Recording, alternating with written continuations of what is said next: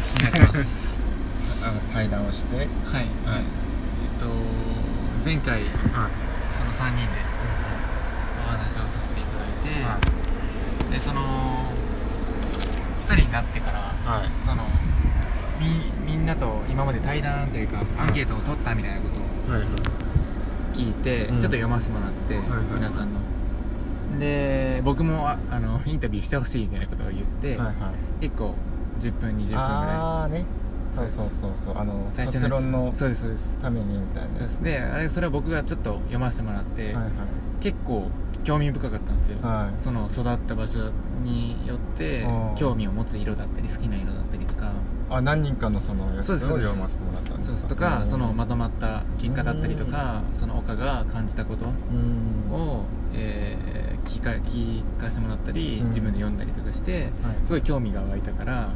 僕もインタビューしてほしいっていうことで、えー。インタビューしてもらって2 3 0分ぐらいー。ダラダラ話して、あれとは別にですねそうですそうです。あー。また別に話して、えでそっからもうちょっと帰りに時間があるから、ーうんうん。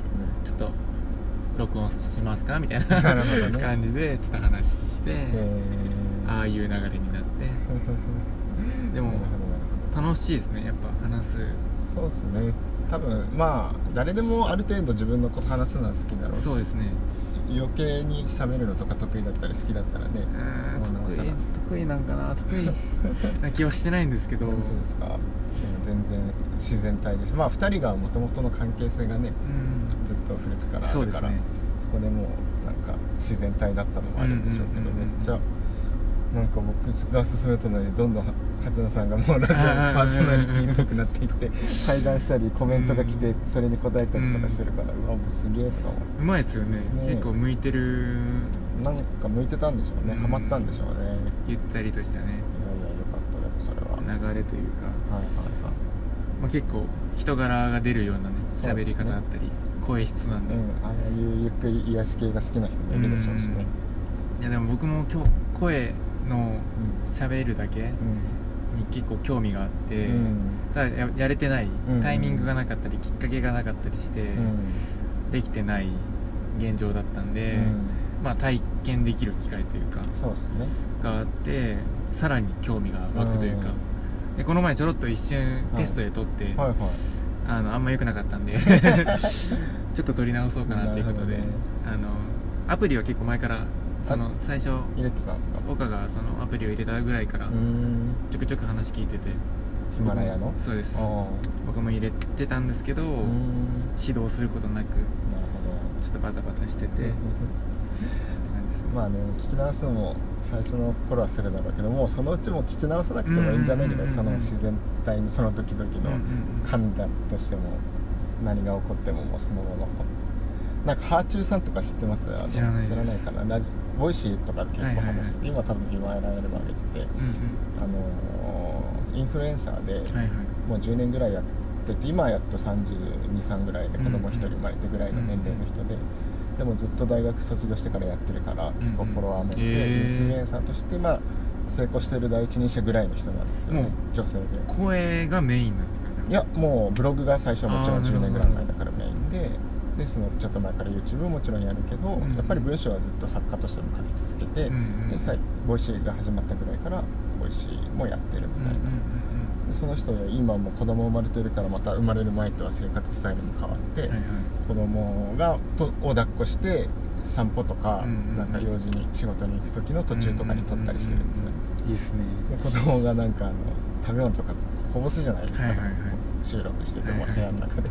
だからと一回止めたけどで片付けようとしたけどもう散らかしすぎてほうれん草とかがバーってなってもう今日は無理ですとか言って 突然やめた回とかもあって。いいですねそういうの。これが子育てママの現状ですみたいな一言言ってもらって。でもそれでもいいんだなとか思ってとりあえず毎日続けていくことがいいのかなっていう感じかなラジオも。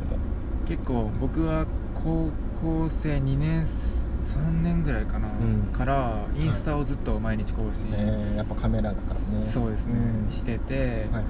今でこそもうちょっと旅が始まったりとかしうんうんうん。するともう更新できなくなっちゃうんで、うんえっとまあ不定期になってきたんですけど、結構4年ぐらい毎日やってて、うんうん。でその中で感じたこととかはい。考えたことを結構文章にしてうん。キャプションに書いてたんですよ、はいはいただやっぱあのフォーマットって写真を見るうん。アプリじゃないですか、はいはい。だからどうしても文章読まれにくいうん。しび自分も読み返しにくいっうん。ていうのがあって、えっと、去年9月くらいからうん。ノートを始めてうん。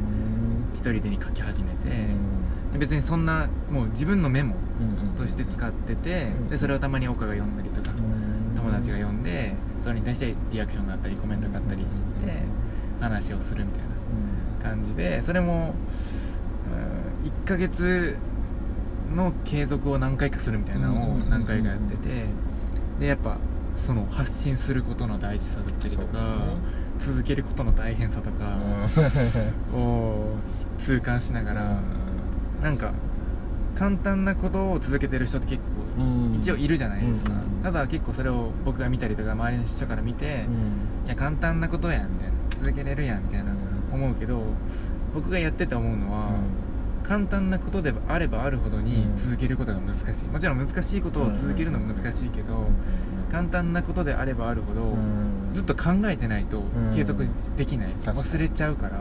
確かにだからその継続は力なりっていう言葉をそ考えるというか、時にその難しい簡単なさじゃなく続けるっていうことに意味がある、やっぱその考え続けることだったりとか、うん。うんうん意識し続けるとか、まあ、作業し続けるっていううん。難しさっていうものがやっぱ力になってくるっていうのを、まあ、自分が継続しながら感じてきたりとかしててやっぱことわざの凄さというか、どなんかあの1ヶ月ごとにまたちょうど間間空くけどまた1ヶ月ぐらい続けてとかその辞めることってやっぱ人間だから、うんうんうん。あると思うんですよね、うん辞める時期とかってそうですね。でももう一回やっぱり始め再度始めるっていうのが大切ですよね,、うんうんうん。そうですね。辞めながらも続けるみたいな、うん。それをしない人が多いからそうですね。一回辞めたらもうもう挫折したからいいやって思ったりする人もいるけど、でもなんか結構目的がやっぱ大事かなっていうのがあってなんか僕は結構自分のためが強くて、で自分のための中でも、うん。自分が後悔したくなかったりとか、うんっていうのが結構前提にあったりしてて、うん。それだと別に他人の評価がどうであれ続けやすいっうん。ていうのがあって、ん。結構うーんまあよく見たり聞いたりするのは、うん。まあ評価が中心になって、そのために評価をたくさん集めたいから続けるみたいな。うんだとやっぱ集まんなかった時に確かにね。崩れちゃう。なんか目的がずれてるっていうかでうん。何のためにやってんのってなっちゃいますもんね、そこがやっぱ弱くなっちゃうから、うんまずは自分のため。そうね。自分が納得するものを作るために続けることが大事なのかなみたいなことを続けながらやってて。それ聞いて思い出したがなんかインフルエンサーとか影響力がある人っているじゃないですか、はいで影響力がある人って周りからは影響されないことも大切みたいなだからやっぱ自分の軸がしっかりあって、うんうん。家の色流行りしたりとかあるけど、うんうんまあ、もちろんそういう情報はいるだろうけど、うん。まあ自分の軸があって、うん。そうすぐ流されてあっち行ったりこっち行ったりしてたらうん。多分影響力を他の人には与えれないじゃないですか、うん自分が影響を受ける側になるから、だからインフルエンサーが影響力を与える人発信する人は自分は影響はされにくいような状態にあるのが大切なのかなとか思ったりしましたね。そういうこともラジオでなんか少し前に言ってたけど、うんうんうん。うん結構多分それで言うと西野さんがそれに近いのかなっていうのがやっぱありますよね,、うん。結構僕がテレビ見てた頃とか、まあ、うんみんながテレビで見てた頃はうん。すごい批判されてる時期が、まあ、結構みんなの印象としてあると思うけど、うん。別に一貫してるというか、うん。そそこでブレるわけじゃなく、うんうん結構貫いてそれについてくる時代になってというか、そうですね。だからこそ信憑性があるというか強さがあるからついていく人が多いのかなっていうのが感じますよね。あの人も本当にストイックでん。なんかすね表だって見えるのはすごいうんうん。目立つ部分だけど、うん。その裏側には毎日そのブログ書いて、記事サロン記事も書いて、しかもちゃんとランニングもしてるじゃないですか、あの人うんうん。10キロぐらいですそうですね。とかいうのをちゃんと毎日続けてて、うん。一日おきとかじゃないですもんね、うん。絶対土日でも毎日やってでなんかの回で聞いたかもしれないですけどその毎日やることが結局続けるためのコツみたいなその、毎日2日おきぐらいでいいかなっていう思うと、なんか続けにくくなるらしいんですよもうちょっとでもいいから毎日やってればそれが結局なんかもう意識せずに習慣としてやれるようになるから、ま、とにかく毎日やることですねみたいな。ことででなんかその僕も最近いろいろできてないけどそのラジオの読み聞かせとかやってる読み聞かせっていうか西野さんのブログ勝手に朗読してったりしてるんですけどそうなんですか。そういうのもとりあえずもう毎日やるっていうことを続とりあえずそこだけ大切にして、うん。なんか噛むこととか内容とかボリュームとかどうでもいいけど、ん。とりあえずは一旦後回しにしてっていう感じで続けてたらなんとなくその続けない日があったらそわそわするんですよね、逆に。だからそれがもうなんかそういう状況になってきたら続けれるのが楽になってきたから、うんうんうん。あこれを言ってるのかなっていうのが少し分かったような気がしますけどね。